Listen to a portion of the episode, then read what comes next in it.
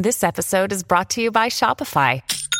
Forget the frustration of picking commerce platforms when you switch your business to Shopify, the global commerce platform that supercharges your selling wherever you sell. With Shopify, you'll harness the same intuitive features, trusted apps, and powerful analytics used by the world's leading brands. Sign up today for your $1 per month trial period at shopify.com/tech, all lowercase. That's shopify.com/tech.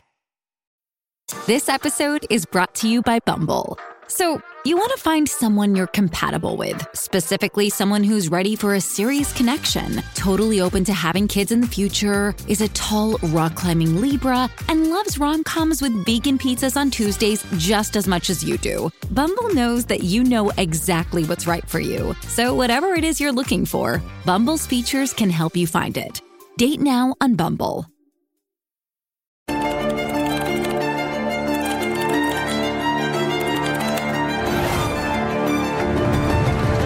Hola a todos, ¿cómo estáis? Mi nombre es Juan Jesús Vallejo, soy periodista, escritor y el director del programa Noche de Misterio.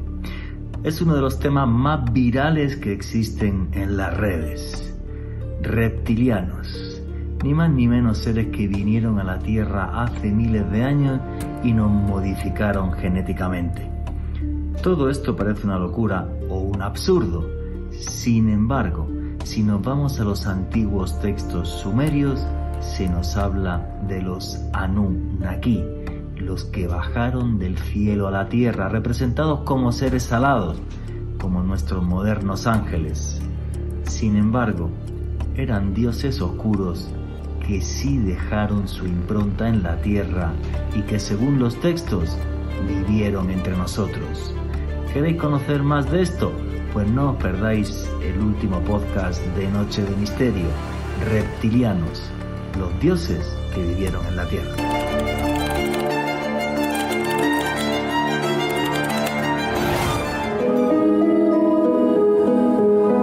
Noche de Misterio. Juan Jesús Vallejo.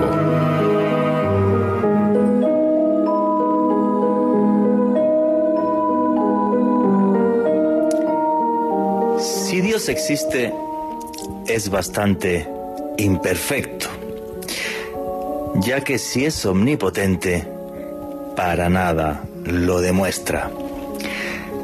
El mal campa a sus anchas por toda la tierra desde hace milenios, como si fuera una maldición que persigue a los hombres. Niños que nacen enfermos, guerras donde mueren millones de inocentes, plagas que azotan a la humanidad mermándola, sin que todo esto podamos entenderlo si existiera Dios. Y cuando pasa algo así, es normal precisamente eso, que nos preguntemos cuando tantos males nos acechan, ¿dónde está Dios? Sobre esto reflexionó hace más de 2000 años el filósofo griego Epicuro de Samos. Y cuando pensaba sobre todo esto hace más ya de 2000 años, en sus escritos refleja en sus textos a Dios como un ser tan imperfecto que concluía diciendo lo siguiente: ¿y por qué lo llamamos Dios? Cuando la injusticia y la tragedia nos rodean, es humano que tengamos dudas, incluso hasta de Dios. Y esta duda se puede hacer mucho más profunda si consultamos algunos textos muy, muy antiguos. En la primera escritura que idearon los seres humanos hace algo más de 5000 años, en la antigua Mesopotamia, se habla de un tiempo en que los hombres vivieron con los dioses. En estos textos aparecen reflejados con el nombre de Anunnaki, que significa los que bajaron del cielo a la tierra.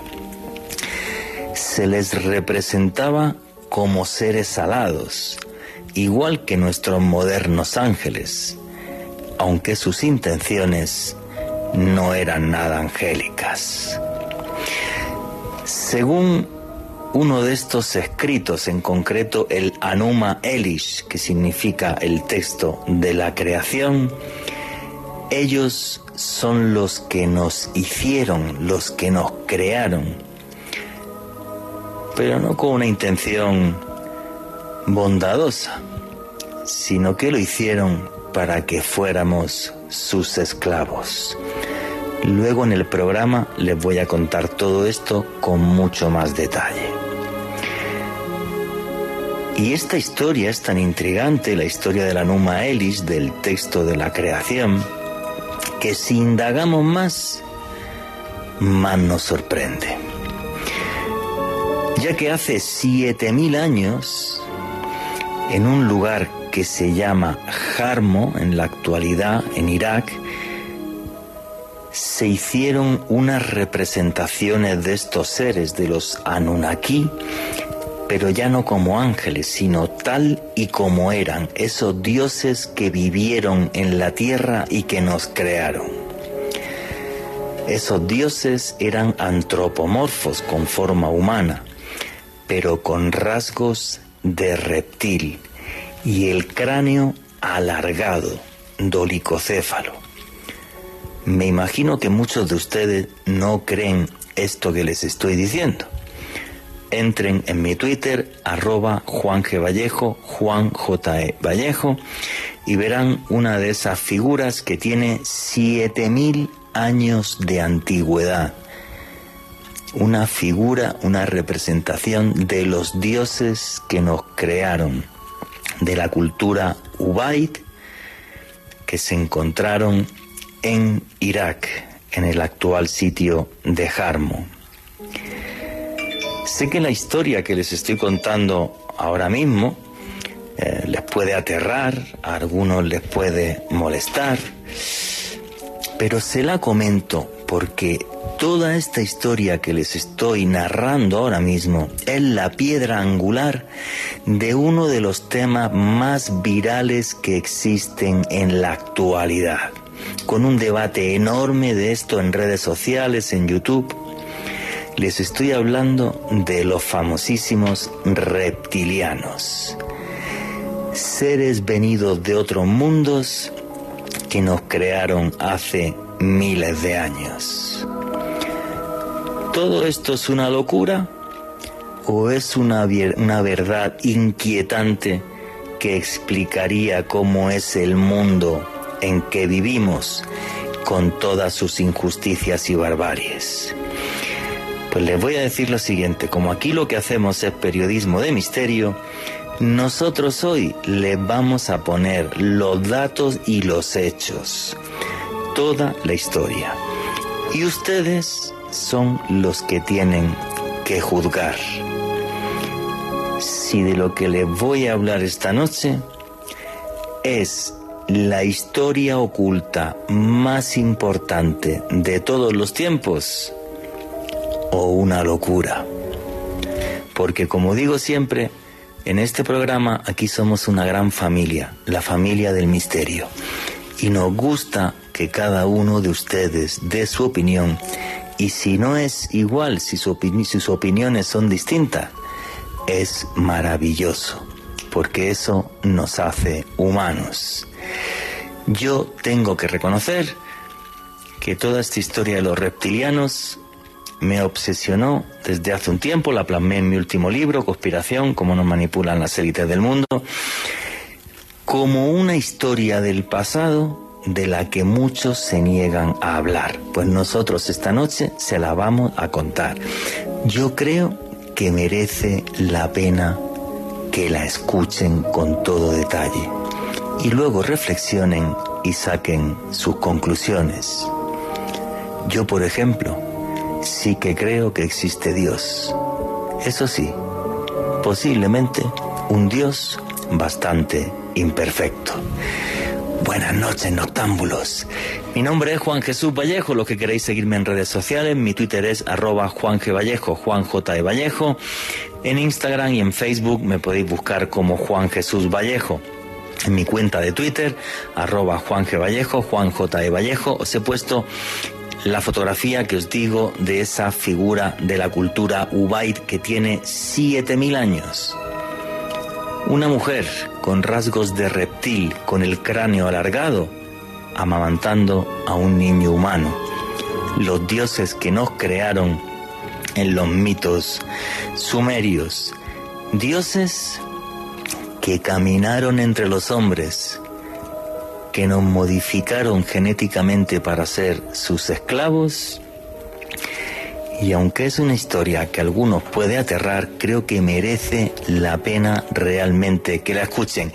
Y vamos a arrancar así ya Noche de Misterio, pero antes quiero mandar un fuerte abrazo a toda la gente que nos escucha en Latinoamérica. Está Jos desde Atacama, está también, por ejemplo, María del Alma desde Quebec, colombianos que hay fuera del país, hermanos latinoamericanos en todo este continente que nos escuchan en directo o luego a través del podcast o del canal de YouTube de Caracol Radio. Una familia del misterio que gracias a Dios no para de crecer.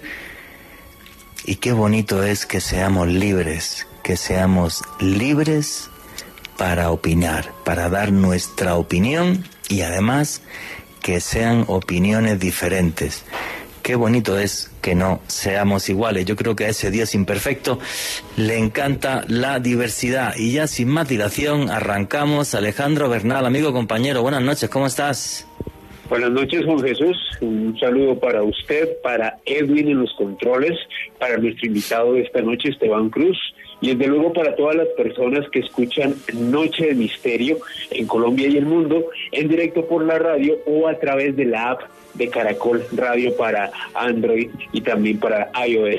Esta noche, sin lugar a dudas, Juan Jesús, vamos a tratar una de las temáticas que mayor revuelo ha causado en el mundo del misterio, como lo es el tema de los reptilianos, una mezcla entre conspiración, historia, antropología. Vamos a hacer un recorrido apasionante por uno de los tópicos que sin lugar a dudas ha llenado muchas expectativas, ha colmado, ha suscitado mucha expectación por parte de nuestros oyentes, Juan Jesús.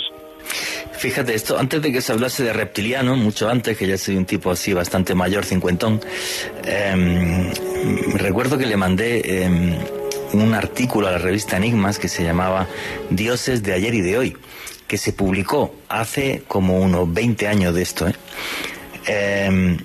Y ahí, en ese artículo, hablaba del Enuma Elish, del texto de la creación, y de lo tremendamente inquietante que es, porque describe con una naturalidad tremenda esos dioses que bajaron a la tierra, cómo crean a los hombres. Y luego, si analizas el texto, el primer hombre es el Adamo, está hecho de barro. Obviamente nosotros en nuestro Génesis, en la Biblia, es Adán. El hombre, ya primer hombre inteligente, es el Adapa, y Titi, su mujer, en nuestro Génesis es Adán y Eva. Pero el Génesis, y eso lo vamos a contar luego, el Génesis de la Biblia se copió, señores, entero del texto de la creación de la Enuma Elish. Es más, hasta el diluvio, que sucede por supuesto en la Enuma Elish, pues el verdadero Noé se llamaba Ziusudra y vivía en la ciudad de Eridu. También eso lo copiaron. Todo esto muy intrigante, porque el mito es tan importante que se repite dentro del cristianismo, del judaísmo, del islam y de infinidad de culturas. Fijaros lo importante que es esto y lo impactante que es. Con ese trasfondo que he dicho en la introducción, que es rompedor y por eso arrasa tanto en internet.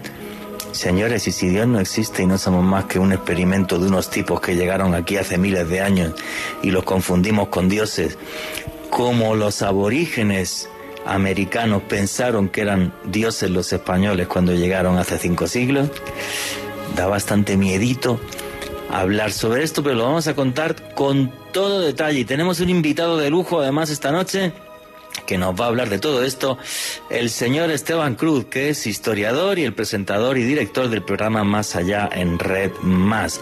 Amigo, hermano, buenas noches, ¿cómo estás? Muy buenas noches, Juan Jesús. Estoy muy contento, muy feliz de estar en tu programa, y todos los que siguen Noche de Misterio también. Y también este tema que es muy, muy interesante, arrasa en redes sociales, arrasa en internet. Hay gente, canales enteros de plataformas alternativas que surgen que hablan de la historia de los reptilianos, y creo que esta noche es el momento como de abrir esa puerta hacia esa conspiración o teoría conspiranoica, o también abrir esa puerta a ese montón de mitos y leyendas que hay alrededor de este tema. Efectivamente, pues anda que el programa que tenemos, que hicimos una vez, Alejandro, usted y aquí un servidor en Red Más, tiene, ¿cuánto? 3 millones y pico de reproducciones en YouTube. Yo ya le perdí la cuenta. Y además podéis verlo, porque me muero de la risa, porque se abre un debate de gente que no me ha visto nunca y dicen que yo soy un reptiliano. Entonces ya que me moría de la risa, hasta lo tuiteé, que se abre un debate en redes sobre si yo soy un ser metamórfico de otro planeta. Pues hombre, muy guapo no soy, pero de ahí a ser un ser de otro planeta, pues tampoco. Esas son las locuras a las que llega esto de los reptilianos. Pero bueno, os vamos a contar todo ahora con todo lujo de detalle. Y ya mismo sigue aquí Noche de Misterio.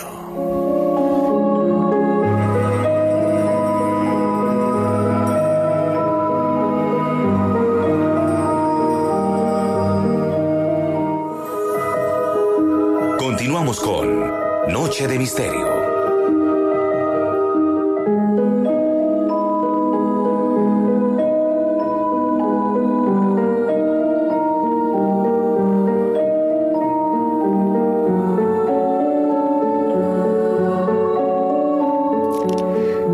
Seguimos en Noche de Misterio. Muchas gracias a todos. Bueno, reptilianos. Hace 5.000 años los hombres comienzan a escribir. Y cuando comienzan a escribir, lo primero que hacen es un texto que es tremendamente intrigante. El texto de la creación, de cómo se crea el universo, cómo se crea el ser humano. Se conoce como el Enuma Elish. Está en el Museo Británico a día de hoy. Todo un misterio muy impactante. Yo voy a intentar explicaros por encima cómo es esto de los reptilianos. Voy a hablaros unos minutitos y luego le doy paso a Alejandro Bernal y al señor Esteban Cruz para que opinen y me den su opinión. Bueno, pues como os decía, en este texto, que son unas tablas de arcilla que se escribían con caña, nos comentan que estos dioses llegaron a la Tierra hace exactamente 445.000 años. Todos estos elementos son los que hacen que la historia sea muy extraña. Porque, por ejemplo, en el Génesis no nos dijeron Jesucristo o Dios creó la tierra hace 2 millones de años. No, esos en cambio sí concretan. Hace 445.000 años. Y venían desde un lugar que se llamaba Nibiru. Anunnakis, representados como seres alados, porque podían volar. El jefe supremo de estos Anunnakis se llamaba... Hey, it's Kaylee Cuoco for Priceline. Ready to go to your happy place for a happy price? Well, why didn't you say so? Just download the Priceline app right now and save up to 60% on hotels. So whether it's Cousin Kevin's Kazoo Concert in Kansas City, go Kevin! Or Becky's Bachelorette Bash in Bermuda, you never have to miss a trip ever again. So download the Priceline app today. Your savings are waiting. Go to your happy place for a happy price. Go to your happy price, Priceline. Reducing the amount of waste in your workplace will have a positive impact on our environment and can save your business money. It's also the law in Montgomery County. Make it your business to recycle right. Learn more at montgomerycountymd.gov/recycleright or call 311. Anu, y tenía 2 hijos, Enki, considerado por los hombres el dios de la tierra, y Enlil, el dios del viento y de las tormentas. Primer detalle importante. Se les representa con rasgos de reptil, como esta figura que aparece en el asentamiento iraquí de Jarmo hace 7.000 años, y tenían la cabeza dolicocéfala, o sea, alargada. Primer detalle curioso e importante. las deformaciones craneanas para parecernos a los dioses están documentadas en los 5 continentes: el antiguo Egipto, los mayas, culturas peruanas, incluso en Australia hay deformaciones craneanas. Curiosamente, la primera deformación craneana que existe, que está documentada, es de hace 50.000 años, ni más ni menos. Ni siquiera era en un ser humano. Esto fue en un neandertal. ¿Adivinar en qué país se hizo la primera deformación craneana? Redoblo los tambores. Otra vez, Irak. En la cueva de Sanidar aparecen las primeras deformaciones craneanas de la historia para asimilarnos a los dioses, y ni siquiera eran seres humanos. Son 2 deformaciones craneanas en dos cráneos neandertales. Sigamos con todas estas curiosidades que son cuando menos intrigantes. Todo el mérito de toda esta investigación habría que dársela a un señor que se llama Zacarías Sitchin. Sus libros se tradujeron a más de 20 idiomas y vendió millones y millones de ejemplares. Zacarías Sitchin era traductor de sumerio antiguo, o sea, él tenía acceso a los textos de las tablillas y los podía traducir. Ojo con esto, porque muchas tablillas están incompletas. Y él también fantaseó lo suyo. No digamos que Sitchin fue un santo, pero el tipo fue el que puso toda esta historia encima de la mesa. Bueno, básicamente estos seres, los Anunnaki, querían tener esclavos. A estos esclavos los llamaban Lulu. Y como los seres que había en la Tierra eran tremendamente estúpidos, pues entonces estos seres crearon al primer hombre que se conoció, y aparece en los textos, el Enuma Elish, con el nombre de Adamo, que significa literalmente el que como arcilla de la tierra es. Señores, el Génesis de la Biblia todo lo que hace es repetir el mito sumerio.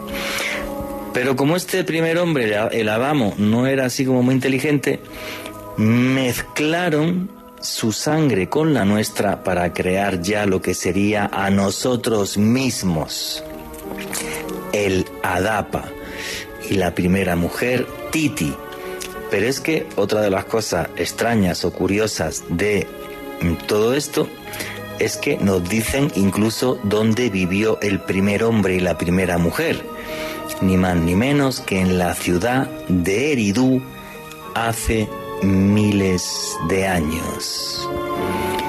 Sus descendientes, los de el Adapa y Titi, serían los primeros reyes de la antigüedad en la antigua Sumeria. Por cierto, listas de reyes también muy extrañas, porque en esas tablillas que aparecieron en la biblioteca de Nínive, las listas de reyes se remontan hasta hace 64.000 años. Reyes, repito, que eran los sucesores de los dioses, porque hubo un momento en que los dioses vivieron en la tierra. También en Eridu, en la primera ciudad del mundo, según los textos de Nínive, vivió Ziusudra, que no es ni más ni menos que nuestro moderno Noé, el que metió un montón de animales en un arca y sobrevivió a un gran diluvio. También eso, señores, lo copia el Génesis. ¿Hay algún científico que afirme que realmente nosotros somos un experimento genético? Pues hay uno, criticadísimo por todos, pero sí hay uno, un genetista, Joyce Pye. Joyce Pye afirma en sus textos que los cromosomas 2 y 3 humanos están modificados genéticamente de manera artificial. Por esto le han puesto, o sea, le han triturado, ¿vale? Pero este señor es genetista y él dice eso. Más misterio sobre todo esto. ¿Cuál es el teléfono que se inventa en la antigua Mesopotamia para hablar con los dioses? las pirámides. Los primeros zigurat hace 5.500 años son las primeras pirámides que hacen los seres humanos, y igual se replica por todo el mundo: Egipto, los mayas, hasta en Oceanía hay pirámides. Se replica para hablar con los dioses y comunicarnos con los dioses el mismo tipo de templo, la pirámide. Otra de las cosas inquietantes de toda esta historia de los reptilianos. ¿Queréis darle un poco más de intriga a esto? Bueno, pues resulta que con estos reptilianos iban unos seres que se llamaban los Igigi, que significa los que observan. Y si vais, si los ponéis, lo buscáis en Google, Igigi, antigua cultura Ubaid o antigua Mesopotamia, aparecen unos seres con unos ojos gigantescos, exactamente igual que los extraterrestres que describen a día de hoy muchas personas que ven, pero esos serían los que observan, los que nos miran, los que nos vigilan, en nombre de sus antiguos dioses. Curiosamente, en la mitología sumeria, esos Igigi se les acaba considerando unos demonios. Y en medio de todo esto, una simbología que se repite continuamente en infinidad de culturas. Los dioses serpiente, los dioses dragón, como Quetzalcóatl entre los mayas, o en la tentación de Adán, la serpiente que representa al demonio, el mal, a estos seres que nos crearon simplemente para ser esclavos. Es una historia muy dura, pero tremendamente intrigante. Yo os he puesto los datos encima de la mesa. Ahora vamos a abrir un gran debate y sus opiniones cuentan exactamente igual que la de aquí, un servidor. Esteban Cruz, amigo, compañero, que te tengo por ahí muy callado. ¿Qué opinas de toda esta historia que te he contado tú, además que eres historiador y antropólogo? Bueno, lo que yo pienso es que enigmáticamente, y esto sí es algo histórico, en muchas culturas los dioses y las deidades reptilianas con forma de reptil están ligadas al Génesis, al inicio de la humanidad, y es muy parecido a la teoría conspiranoica de Internet. Y para darles un ejemplo, vamos aquí a Colombia. Aquí en Colombia teníamos un grupo muy grande, digamos, dentro de los grupos que estaban asentados en nuestro territorio, que eran los muiscas. Y los muiscas pensaban que los hombres, la humanidad y las mujeres descendíamos de una diosa llamada Bachué. Por eso en muchos pueblos y ciudades de Colombia hay estatuas y barrios con el nombre de Bachué. Y esta mujer, que había surgido de las aguas de una laguna, después vuelve a una laguna que se llama la Iguaque y se convierte en serpiente. Pero ella, Juan Jesús y todos los que nos escuchan, es la que crea a la humanidad. Somos hijos de Bachué, somos hijos de la serpiente, somos hijos de la culebra. Y ahí no había en ese momento Zacarías Sitchin, ahí no había en ese momento gente que se meta a hacer foros en internet diciendo que nos dominan y que la reina Isabel se alimenta de bebés y por eso lleva tantos años. Sí, eso para mí es una idiotez y lleva siglos. Y es eterna porque come fetos, porque es reptiliana, y que Obama tiene un ojo de reptil. Eso a mí me parece una estupidez. Qué pena con los que lo creen. Pero históricamente sí podemos decir, Juan, los que nos escuchan, y Alejandro, que sí, en casi todos los grupos y sociedades los reptiles están ligados al Génesis. No, y en este caso, ese dato que tú has dicho que me parece crucial, Bachué, la madre de la humanidad, según la mitología muisca, era un reptil, exactamente igual que aparece en Enuma Elish en los textos hace 5.500 años. Y esto no me digas que es intrigante. Y aquí en Colombia, bueno, cosas que merecería la pena investigar más. Por ejemplo, esas tumbas que hay en San Agustín, donde aparece encima un cocodrilo, que sería una especie de rey serpiente o algo así, no sé qué vaina es esa. Y la cosa más intrigante que no ha investigado nadie, que me gustaría ir, es Moscopán, donde hay una figura que es un reptiliano, pero exactamente igual que la que yo he puesto en Twitter, de hace 5.000 años, allí en medio de la nada, para que se le hicieran adoraciones de no sé qué, quizás fuera una representación de Bachué, no tengo absolutamente ni idea, pero todo eso también está recubierto de misterio y tiene que ver con esto aquí en Colombia, con esos seres, ¿no, Esteban? Y no solo en el altiplano, Juan Jesús, si nos vamos a la Amazonía, la serpiente es fundamental dentro de las mitologías de los pueblos amazónicos y de lo que nosotros llamamos el llano. Mire, es tan interesante que ellos muchas veces hablan de unas serpientes que vuelan en el cielo, que producen luz y que les tienen miedo porque atacan a las personas. La boicatá o la boigazú, la boa sagrada, una que se ve como una luz. Les voy a escribir, si ustedes buscan en los libros de los antiguos antropólogos que viajaron allá y hablaron con los muinani, con otros grupos indígenas, ellos decían que estos seres se manifestaban como una luz que flotaba sobre la selva y atacaba y mataba a los animales y a las personas, y que si alguien lo veía de cerca era nada más y nada menos que una serpiente que había surgido del diluvio y del inicio de los tiempos, y le llamaban la boitatá o la boigazú. Entonces el mundo de los reptiles y los dioses reptiles están muy ligados al inicio de la humanidad, que es lo mismo que dicen los de las teorías reptilianas, ¿no? Sí, es tremendamente curioso. Alejandro Bernal, ¿pero tú qué opinas de esto, amigo? Que también has investigado mucho todas estas vainas. Pues, Juan Jesús, a mí particularmente siempre me ha parecido un tema fascinante y principalmente creo que lo más inquietante a la hora de hablar de los reptilianos es ese arquetipo de esa figura mezcla entre humano y reptil que viene de otra parte del universo, que viene a civilizar y en muchos casos a crear a nuestra especie. Y bueno, más adelante vamos a ver que no solamente se remite, tal y como usted lo decía, Juan Jesús, hace algunos minutos, a las tablillas sumerias, a la Enuma Elish, a tradiciones que tienen que ver con Asia, sino que, por ejemplo, en África y en otras partes del mundo también hay mitos de creación, mitos de seres civilizadores que vinieron de otra parte con aspecto reptil y que interactuaron con nuestra especie.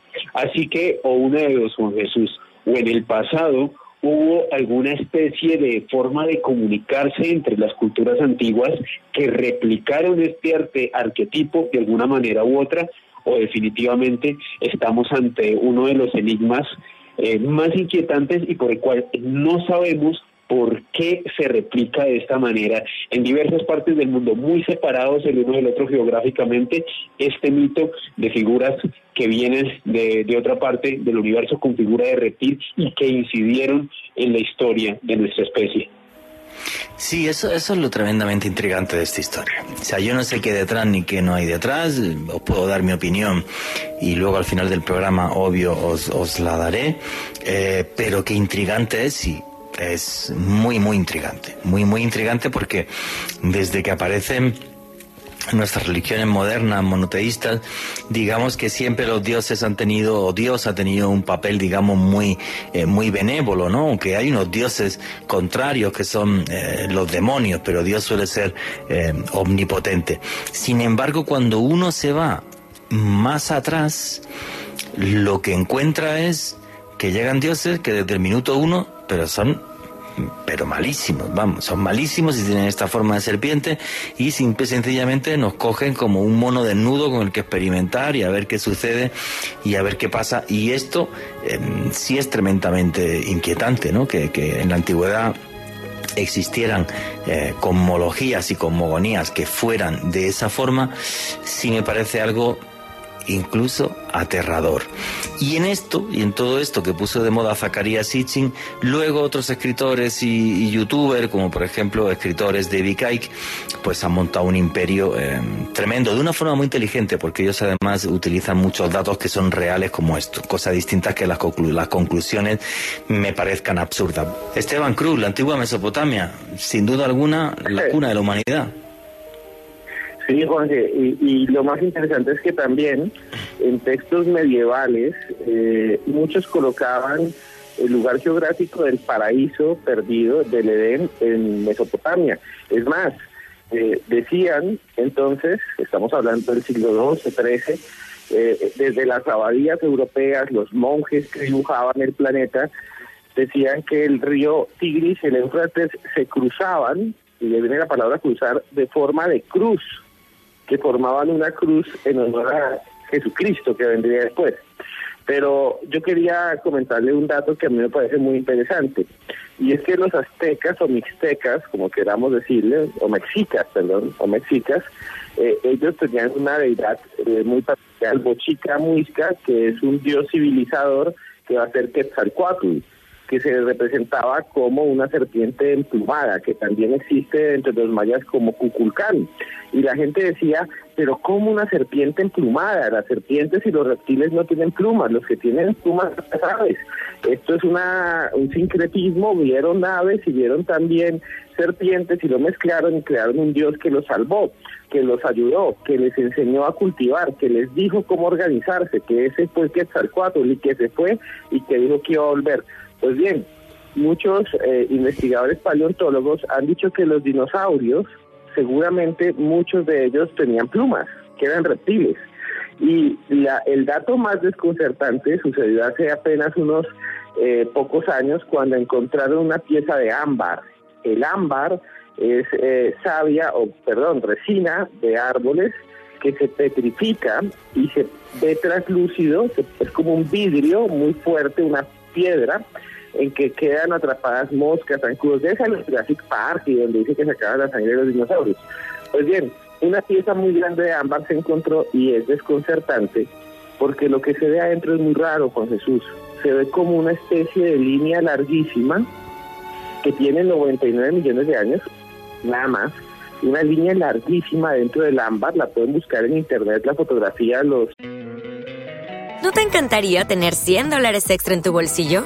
Haz que un experto bilingüe de TurboTax declare tus impuestos para el 31 de marzo y obtén $100 de vuelta al instante. Porque no importa cuáles hayan sido tus logros del año pasado, TurboTax hace que cuenten. Obtén $100 de vuelta y tus impuestos con 100% de precisión. Solo con Intuit TurboTax. Debes declarar para el 31 de marzo. Crédito solo aplicable al costo de la presentación federal con TurboTax Full Service. Oferta sujeta a cambios o cancelación en cualquier momento. What if you could have a career where the opportunities are as vast as our nation, where it's not about mission statements, but a shared mission?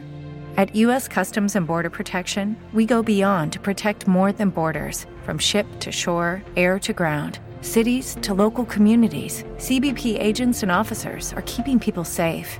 Join U.S. Customs and Border Protection and go beyond for something far greater than yourself. Learn more at cbp.gov/careers. Noctámbulos y adentro plumas. ¿Y sabe qué han dicho los paleontólogos? Que es la cola de un dinosaurio y que seguramente los reptiles tenían plumas. Y en muchas culturas, sin que existieran reptiles con plumas en nuestro tiempo humano, imposible, una cosa anacrónica, se describen reptiles emplumados. Sí, es un mito muy, muy extraño, y si viene desde antiguo, igual que también hay arqueólogos que piensan que la figura de los dragones en China tiene que ver con que los antiguos chinos descubrieron huesos de dinosaurio, entonces pues ahí crearon el dragón. Pero bueno, no deja de ser curioso que este dragón como ser mitológico aparezca también en los cinco continentes, este gran reptil con enormes poderes y que podía volar. Si es que aquí lo increíble es que, vamos a ver, esto es tan de ciencia ficción, que historias que tienen que ver con esto de los reptilianos y antiguas mitologías nos han llegado hasta el cine. Porque yo creo que todos habéis visto la película de Los Vengadores, donde aparecen unos seres que se llaman los Chitauri. Alejandro Bernal, ¿qué son los Chitauri?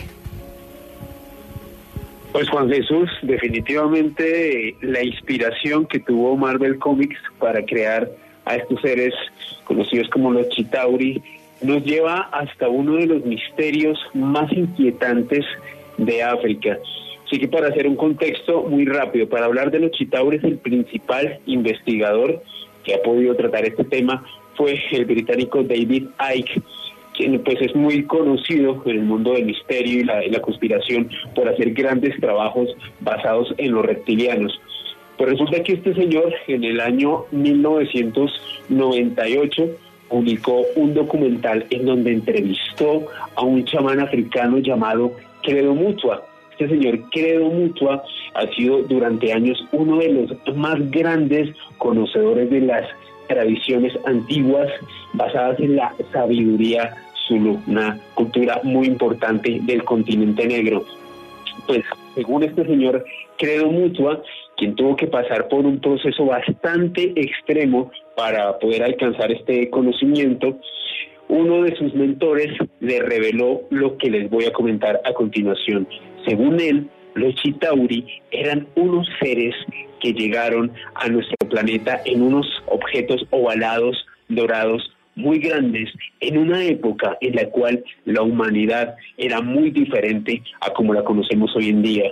Según Mutwa, en esa época los humanos éramos hermafroditas y teníamos capacidad de comunicarnos a través de telepatía, no solamente entre nosotros como especie, sino también con los animales. Vivíamos en una continua armonía con la naturaleza, y cuando llegaron estos extraños objetos venidos del espacio, eran tripulados por seres con aspecto reptiloide que decidieron aproximarse a la humanidad de aquel entonces y proponerles otorgarnos como especie varios dones. El primero de ellos fue diferenciarnos como género, crear lo que hoy en día conocemos como hombres y mujeres, limitarnos las capacidades mentales y darnos las lenguas.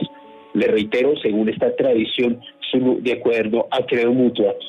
Y otro aspecto muy importante dentro de esos dones que nos darían estos Chitauris tiene que ver con algo que definitivamente coincide con el mito sumerio del Enuma Elish, y es que estos Chitauri utilizaron a esta humanidad primigenia para extraer oro de zonas que se encontraban en este momento con este mineral muy rico en África.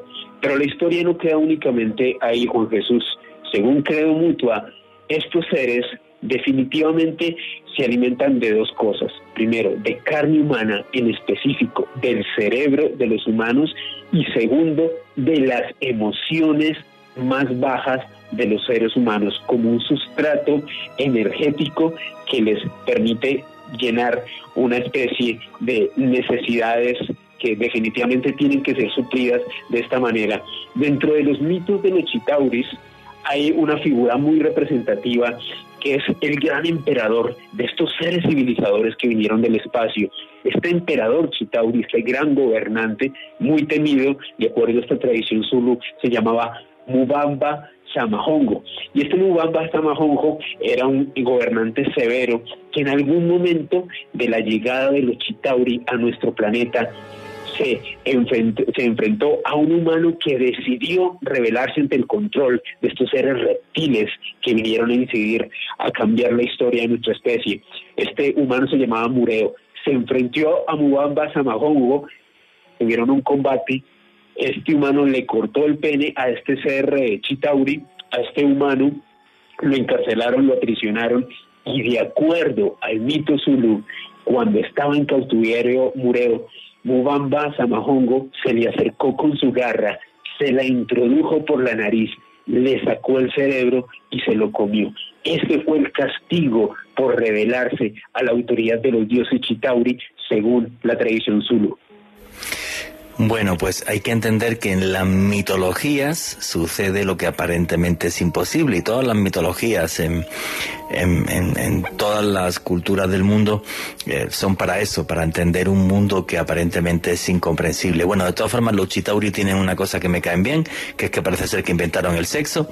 Bueno, pues no eran un poco imperfectos, pero si inventaron el sexo, pues tampoco eran tan malos. En fin, o por lo menos yo lo veo así. Perdónenme que no le gusta el chiste. Esteban Cruz, ¿qué opinas de la historia de los Chitauri y esta entrevista que es hiper mega famosa que le hizo David Icke a este chamán zulú? Bueno, hay dos cosas que hay que hablar sobre esto. Primero, se nos fue Esteban Cruz. Yo creo que lo tuvieron. Ya sí secuestra por los extraterrestres. Esperemos que nuestro técnico pueda contactar otra vez con él. A mí la historia de los Chitauri me parece muy impactante en el sentido de que, bueno, pues ha acabado en los cómics, en todo, pero sí tiene ese sustrato real de mitología antigua, igual que por ejemplo Marvel pues utiliza la figura del dios Thor, que era vikingo y era celta. Luego un detalle curioso en esto de los Chitauri, que es también lo que cuenta Zacarías Sitchin en sus textos en el Enuma Elish, es que no se utilizan para sacar oro. Y esto es muy curioso porque ese oro supuestamente lo iban a utilizar para recubrir con polvo de oro su planeta, para quitar parte de los rayos solares que entran. Qué curioso que hace pocos días, yo creo que no sé si una semana o un poco más, Bill Gates, uno de los empresarios más importantes del mundo, pues ha hablado de que se ha metido en un proyecto para ver cómo tapamos el sol en nuestro planeta, porque si no, en el año 2048, señores, por el cambio climático seguramente nos vamos a ir al carajo. Entonces es curioso cómo algo que parecía como de ciencia ficción se ha convertido en una inquietante realidad, porque somos tan brutos que nos estamos cargando nuestro planeta. Alejandro Bernal. Juanje, pero es que el mito de los Chitauri va más allá y definitivamente está estrictamente ligado a lo que ocurre o lo que hoy se conoce como una de las razas extraterrestres más populares, como son los grises. De acuerdo a Credo Mutwa, en esta entrevista que en unos minutos se las voy a compartir en mi Twitter, @alebernal3s, que le brindó a David Icke, los Chitauri cuentan con unos sirvientes, unos seres que les ayudan a literalmente a manipular a la humanidad. Estos seres, de acuerdo a esta tradición zulú, son de estatura muy baja, de color gris, de cabeza muy grande, abombada, y de ojos negros bastante llamativos. Y de acuerdo a los Chitauri, a esta tradición zulú, se les conoce como los mandinga, es decir, los atormentadores o torturadores. Estos lacayos de los Chitauri que se les permitirían atormentar, manipular a nuestra especie. Creo mucho también comenta algo muy interesante en esta entrevista a Juan Jesús, y es que según él, no solamente conoció esta información por parte de su mentor en esta tradición zulú de los Chitauri, sino que él mismo revela haber sido objeto de una abducción por parte de estos seres, una abducción donde según él le sustrajeron material genético de su cuerpo y donde además copuló con una mujer que era una mezcla entre Chitauri y humana, y aparte de eso, observó a uno de estos extraños seres Chitauri, un ser reptiliano de más de 3 metros, con unas garras imponentes que según él también le introdujo una de estas garras en su nariz y parece que manipuló su cerebro. Mito o realidad, nosotros ponemos la información sobre la mesa y ustedes son quienes deciden en qué creer y en qué no. Y eso me parece perfecto y es periodismo. Desde mi punto de vista, esa parte de la historia ya sí le quita un poco de credibilidad a esto, ¿no? Que Credo Mutwa diga que también estos seres le abdujeron y tal. Para mí, o desde mi punto de vista, es demasiado loco. El que vino de la abducción ya es Esteban Cruz, que ya está con nosotros. Amigo, ¿cómo estás? Bien, Juanje, yo creo que es que me están interviniendo, no quieren que hable y que les cuente esta revelación a la humanidad. Dale. Llena de escamas y lenguas bífidas. Bueno, las lenguas bífidas también son muy populares en el mundo étnico, no solo las deformaciones craneales, de que a la gente le cortaban la lengua en 2 y es un símbolo de los reptiles, ¿no? De las serpientes. Pero quería contarles 2 o 3 datos que les pueden parecer interesantes. Allá mismo en África, y Juan Jesús lo sabe muy bien, hay otro grupo que se llaman los Dogones. Y esos Dogones, es una historia famosísima, tenían información, según varios antropólogos, de que en una estrella que se llama Sirio, allá arriba, era una estrella binaria en realidad, que no era solo una, sino eran 2. por muchos años la gente decía, están locos estos, además por allá unos africanos entre la selva, ¿cómo van a decir esto? Esta es una sola estrella. Pues bien, con el tiempo se descubrió que ellos tenían razón, y no solo tenían razón de que es una estrella binaria, sino que tenían razón en el peso de la estrella, porque en sus mitos decían que era menos pesada y que podía flotar, lo cual es muy parecido a lo que dicen los científicos actuales. Pero eso no es lo interesante es que ellos decían que habían bajado unos dioses con forma de pez, muy parecido a los reptilianos, que se llamaban los gnomos.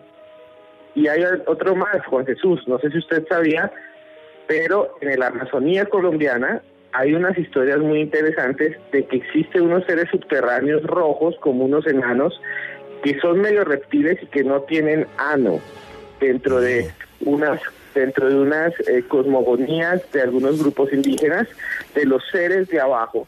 Entonces hay muchas cosas que tienen que ver con estas historias, con mitologías, y la última que se la dejo porque usted la puede desarrollar mejor.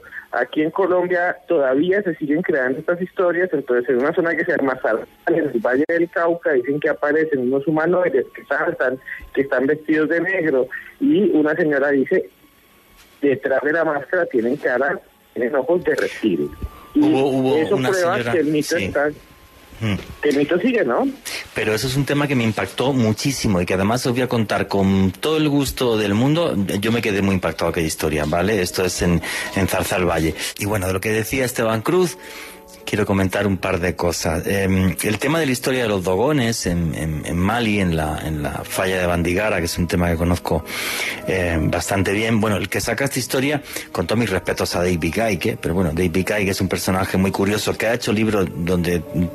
toca temas de conspiración de una forma brillante, aunque luego tiene unas conclusiones que desde mi punto de vista no comparto, pero es que el señor que saca la historia de que los dogones han estado en contacto con una civilización de otro mundo no es ni más ni menos que Marcel Griol, que tenía una cátedra de antropología en la Sorbona, y por escribir su libro Dios del Agua lo pusieron a...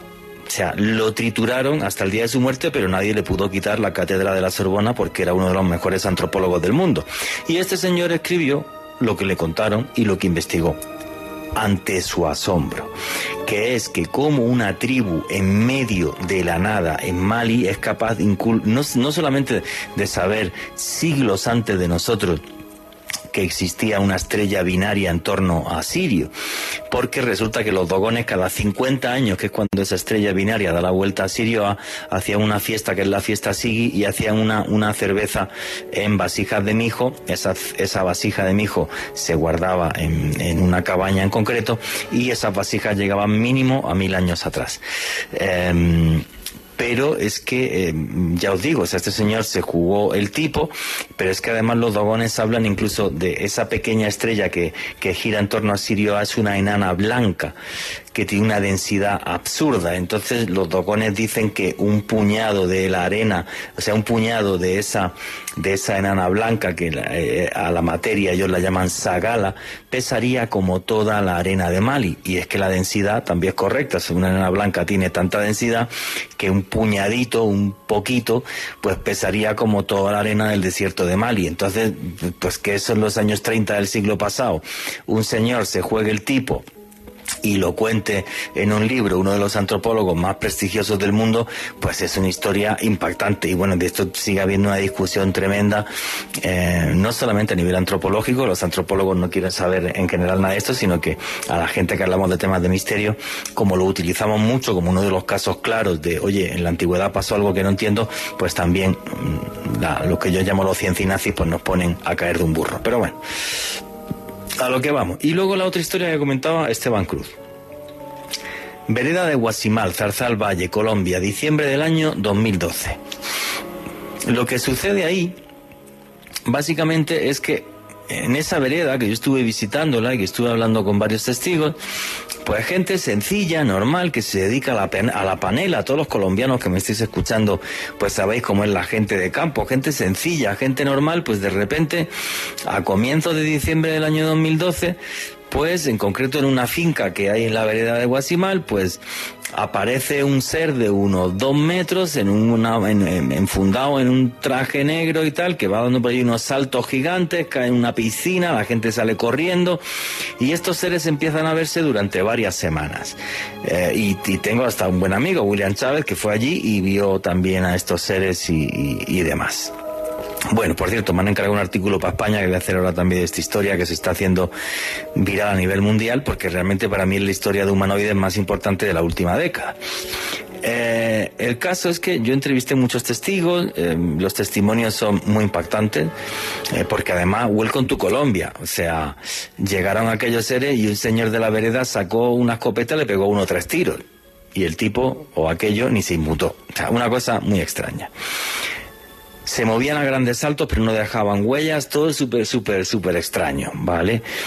Y cuando yo voy a investigar toda esta historia y me pongo en contacto con uno de los testigos y me lleva hasta una finca, porque resulta que se volvieron a aparecer, pero muy pocos días, en diciembre del año 2013, pues lo que sucede en diciembre del año 2013 es que, bueno, pues se aparecen en otra finca, yo me voy hasta la finca, pues es gente súper humilde del campo, que le importa un carajo los extraterrestres, ni tienen YouTube, ni tienen internet, ni tienen nada, gente muy mayor, por cierto, y entonces, bueno, pues allí se aparecieron los seres de una forma además muy extraña, porque una mujer se le dio mucho miedo, no quería salir de la casa, y uno de los seres dijo que salga esta señora de ahí. Es la primera vez que realmente se comunican, la única vez que lo hicieron, en diciembre del año 2013, el único periodista en Colombia que lo sacó en mi otra etapa de radio fue aquí un servidor, por cierto. Bueno, pues cuando yo me quedo allí a solas un rato con la señora que me comenta que vio los seres y tal y todo esto, pues llega y me dice, no, y lo más extraño fue que una de esas noches aparece encima de la casa una esfera de luz enorme, yo me quedo parada ahí afuera en el jardín y de repente se apaga la luz y delante de mí veo un ser como de unos 2 metros, pero que parecía un lagarto, y se movió por allí y desapareció. Cuando aquella señora me dijo eso, yo me quedé en shock. Esa señora no sabe qué son los reptilianos, ni tiene ni idea de esto, ni de absolutamente nada. Me contó lo que vio, no tengo ninguna duda. A mí me parece una estupidez cuando la gente dice, no, es que si no te lo cuenta un catedrático con 3 licenciaturas que le diga, doctor, te están mintiendo. No, man. El que miente, miente, y da igual todas las licenciaturas que tenga, y si no, mirar los políticos. O sea, lo tengo claro, aquella señora vio lo que vio. Lo tengo clarísimo, no lo dijo ni por dinero ni por nada, además surgió así en medio de la charla, ni siquiera yo se me hubiera ocurrido preguntarle por eso, y yo me quedé en shock, pues porque yo he investigado muchísimo el fenómeno OVNI, he investigado y he entrevistado a no sé cuántos testigos en mi vida, y es la primera vez en la vida que a mí una señora, que además no tiene nada que ver con esta historia, me cuenta que ha visto uno de estos bichos, y yo me quedé en shock. Vuestros comentarios y preguntas a través del numeral Misterio Caracol. ¿Qué hacía aquel ser allí? Cuando realmente yo, fíjate lo que te digo, yo no creo que ese avistamiento tuviera que ver con los otros. Es como si los otros avistamientos, porque cuando en diciembre del año 2013, y perdonad que me salga un poco del tema, pero como me lo puso en bandeja Esteban Cruz, en el año 2013 aquellos seres lo que le dicen a aquella gente, la única comunicación que hay es que vienen aquí a buscar la semilla, como diciendo, el mundo se va a ir al carajo en unos años y hemos venido a recuperar o a coger todo lo que podamos. Básicamente el mensaje era ese, o sea, os vais al carajo y aquí estamos recopilando una serie de muestras genéticas y ya, y listo. Y este otro avistamiento, desde mi punto de vista, no tiene nada que ver con eso. Es como si esto, y ahora podría decir que estoy loco, insultos en @ Juan G. Vallejo, y si me hace falta el psiquiatra, bueno, veo al psiquiatra de vez en cuando, pero veo otras cosas. Básicamente, o sea, es como si, y esto que voy a decir es mi opinión, ¿vale?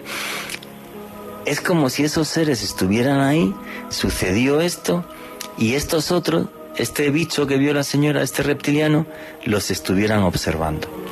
Ni actuaron de la misma forma, ni absolutamente nada igual. Y eso me dejó en shock y me intrigó muchísimo. Porque yo, repito, sí que creo que esta señora me dijo lo que vio. Me dijo la verdad. Y a cambio de absolutamente nada. Y eso me dejó en shock. preguntas y comentarios a través del numeral Misterio Caracol. Esteban Cruz, que está muy callado, ¿qué opinas de todo esto?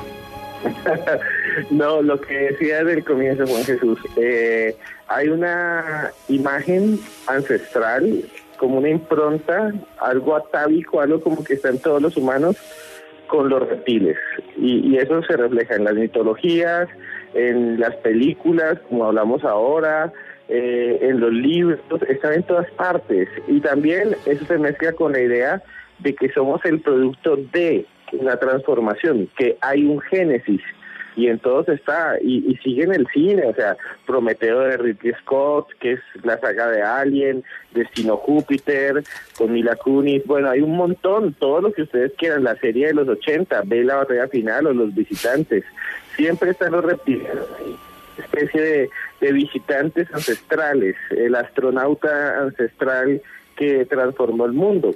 Y creo que eso también está con, no solo con las religiones, sino con muchas de los trabajos serios de científicos. O sea, nosotros hablamos de la revolución de que hay un momento en que los humanos empezamos a usar herramientas de un momento a otro. O sea, cambiamos de lo que no hicimos en 40.000 años, lo hicimos en 1.000. O sea, es la revolución del paleolítico. Y después matamos todo lo que nos hacía competencia.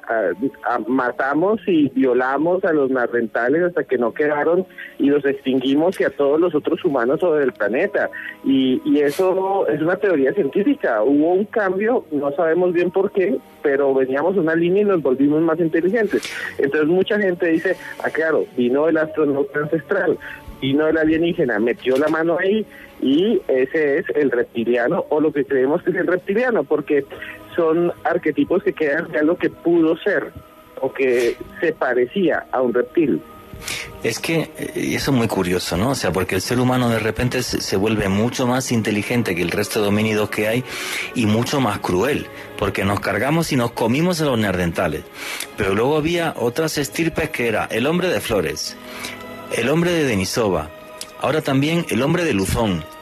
Y a todos nos los cargamos, macho. O sea, pero tenemos una crueldad y una naturaleza humana tan oscura que por eso creo que también surgen un poco estas teorías. Vamos a darle una pequeña vuelta de tuerca a esta historia y os vamos a meter un elemento más religioso que aparece en la antigua cultura copta egipcia, los primeros cristianos. Alejandro Bernal, ¿qué son los arcontes? Sin lugar a dudas, Juan Jesús, estamos hablando de unos seres que aparentemente no tienen una forma física, pero que son capaces de parasitar nuestra mente y de hacernos cometer actos atroces. Y esto de lo que les estoy hablando aparece en unos textos que fueron encontrados en escritos, papiros de la biblioteca de Nag Hammadi. Pues estos fueron 12 códices de papiro que fueron encontrados a unos 100 kilómetros de Luxor, en el Alto Egipto, a mediados de la década de los 40. Resulta que, bueno, estos textos fueron sometidos a estudios y cuando pudieron ser traducidos se encontraron con un patrón bastante interesante. Hacían referencia a estos extraños seres de quienes les describía hace unos minutos y se referían a ellos como arcontes, haciendo pues un rápido barrido por la etimología de este término. La palabra arcón viene del antiguo griego gobernante, así que parece que las personas que redactaron estos escritos hacían de alguna manera u otra referencia a estas entidades amórficas, a estas entidades que no tenían un cuerpo físico y les atribuyeron este cargo como de gobernantes, de seres que se ponían por encima a cualquier otra entidad que estuviese en nuestro mundo, principalmente desde el punto de vista espiritual. En el gnosticismo antiguo se decía que los arcontes fueron seres que nacieron antes de la creación de la Tierra y que venían de alguna parte del sistema solar y que llegaron a nuestro mundo aproximadamente hacia el año 3600 a.C. Hay algo muy interesante sobre todo este sustrato, sobre todo lo que se habla de los arcontes, y es precisamente este aspecto de invadir la mente humana, de desviar la inteligencia de nuestra especie y de hacernos actuar en contra de nosotros mismos y de nuestro entorno de acuerdo a esta tradición egipcia. Y hay un ejemplo, Juan Jesús, que podemos ver en la naturaleza y es muy vigente. Por ejemplo, hay parásitos como el Dicrocoelium dendriticum, que es una especie de parásito que se puede apoderar de la mente, del cerebro, de animales como caracoles, saltamontes y hormigas, y los hacen actuar de una manera errática, beneficiando específicamente a estos parásitos. Quien nos dice que esta tradición de los arcontes, de estos seres espirituales que aparentemente parasitarían nuestro cerebro, nos manipularían, nos harían actuar de una manera pues realmente que estuviese en contra de nuestra naturaleza. Esto es lo que defienden algunos autores. Sobre los arcontes no solamente se habla desde el punto de vista espiritual, Juan Jesús y oyentes, sino que incluso ha habido filósofos y escritores que han dedicado reflexiones hacia estos extraños seres a lo largo de los años. Uno de estos escritores que le ha dedicado varias reflexiones a estos seres es un filósofo francés, Jacques Lacarrière, muy importante en la primera mitad del siglo XX, y él reflexionando sobre este gran mito, este gran sustrato de los arcontes, comentaba lo siguiente: la contención de todo poder es una fuente de enajenación. Todas las instituciones, leyes, religiones e iglesias son una trampa, la perpetuación de un engaño de entes de la antigüedad. Así se refería este filósofo a esta idea de los arcontes que nos viene desde el antiguo Egipto.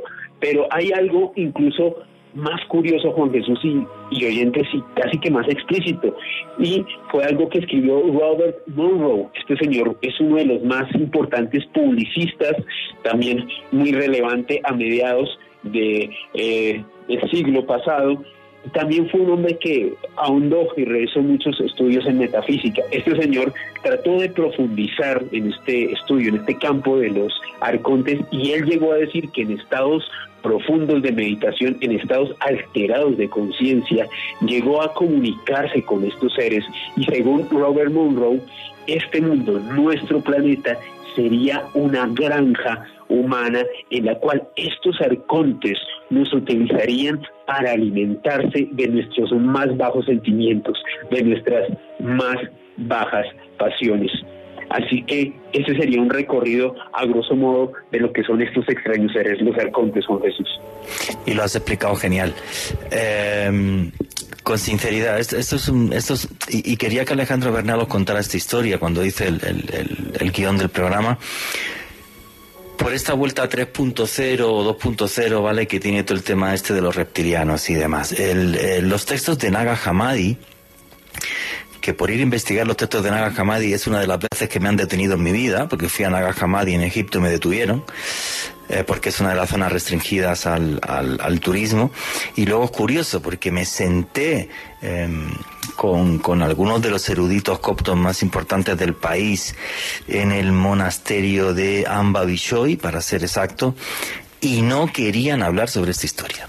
No había forma de sacarles información sobre esto. ¿Por qué? Porque los textos de Nag Hammadi, que se escriben cuando ese principio del cristianismo se mezcla con tradiciones anteriores, nos hablan de estos famosos arcontes, de estos seres que digamos que nos pueden rodear aunque no los veamos, y son como una especie de demonio y tienen también ese aspecto de reptil, y que son los que perturban nuestra mente y hacen que hagamos auténticas barbaridades. O sea, estarían detrás de la maldad humana y detrás de nuestros más bajos instintos, y serían los responsables de que a lo largo de la historia la naturaleza humana haya sido nuestro propio verdugo.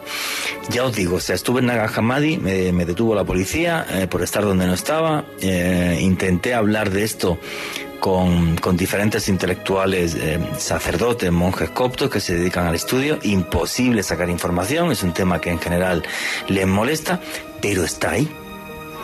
Está ahí, me parece tremendamente curioso. Yo el mundo espiritual pues no lo veo, pero que haya esta referencia y estas reflexiones y demás, bueno, pues a lo mejor no vemos el 100% de la realidad, vemos solo una parte, como dicen ya a día de hoy, por ejemplo, hasta biólogos como Rupert Sheldrake, y en esa otra parte de la realidad que no vemos hay este tipo de cosas horribles que nos pueden manipular. Es una opción, Alejandro.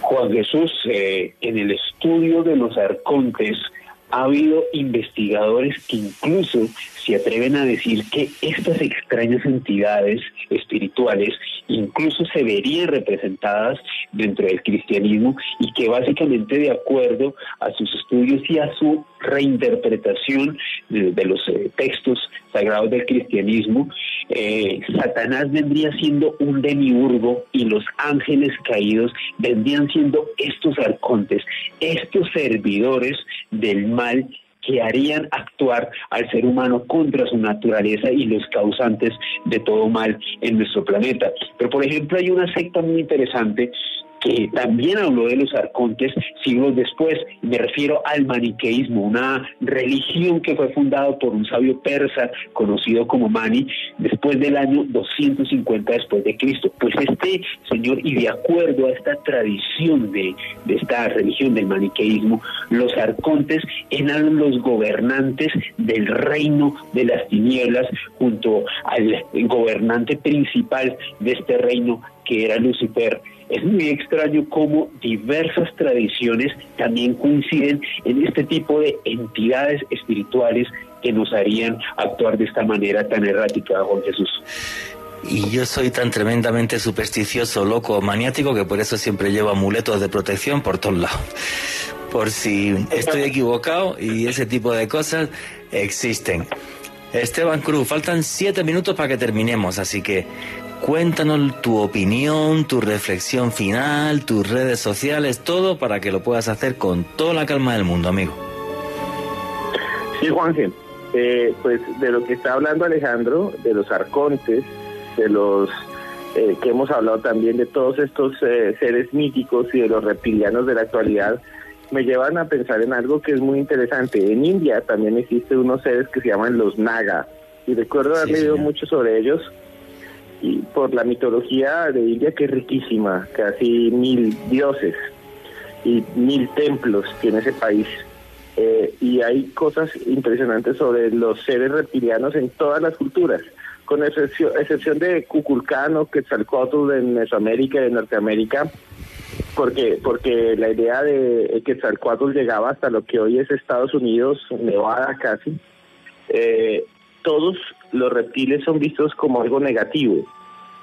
Todos son vistos como algo que viene, interviene, como la serpiente, para poner ejemplo, la serpiente del Génesis, la que está con Adán y Eva, viene, interviene, pero hace daño y se va. Siempre se van. Llegan, hacen el daño y se van. Y creo que eso marca a todas estas deidades, o a gran cantidad de ellas. Y creo que eso se nos queda a nosotros en la cabeza, y creo que eso nos persigue y nos hace ver a estos posibles seres, vengan de las estrellas, realidad o lo que sea, en las narrativas modernas como seres malvados, porque los reptilianos no son buenos, son seres... Llámenlo arcontes o llámenlo sombras, y nunca olviden que vivimos en un mundo mágico porque está repleto de misterio.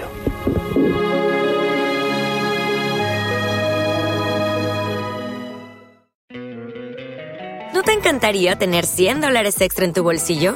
Haz que un experto bilingüe de TurboTax declare tus impuestos para el 31 de marzo y obtén $100 de vuelta al instante. Porque no importa cuáles hayan sido tus logros del año pasado, TurboTax hace que cuenten. Obtén $100 de vuelta y tus impuestos con 100% de precisión, solo con Intuit TurboTax. Debes declarar para el 31 de marzo. Crédito solo aplicable al costo de la presentación federal con TurboTax Full Service. Oferta sujeta a cambios o cancelación en cualquier momento. Lucky Land Casino, asking people, what's the weirdest place you've gotten lucky? Lucky? In line at the deli, I guess? Aha, in my dentist's office. More than once, actually. Do I have to say? Yes, you do. In the car, before my kids' PTA meeting. Really? Yes. Excuse me, what's the weirdest place you've gotten lucky? I never win and tell. Well, there you have it. You can get lucky anywhere, playing at LuckyLandSlots.com. Play for free right now. Are you feeling lucky? No purchase necessary. Void where prohibited by law. 18+. Terms and conditions apply. See website for details.